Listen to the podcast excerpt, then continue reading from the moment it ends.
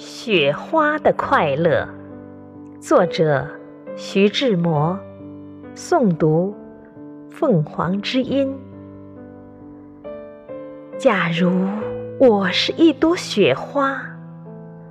翩翩地在半空里潇洒，我一定认清我的方向，飞扬飞扬飞扬，这地面上有我的方向，不去那冷漠的幽谷，不去那凄清的山路，也不上荒街去惆怅，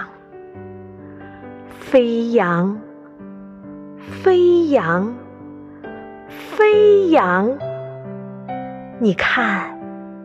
我有我的方向，在半空里涓涓地飞舞，认明了那清幽的住处，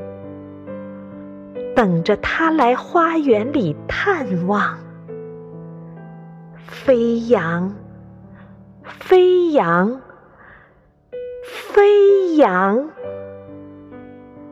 啊，它身上有朱砂梅的清香。那时我凭借我的身轻，盈盈地粘住了它的衣襟，贴近它柔波似的心胸，消融消融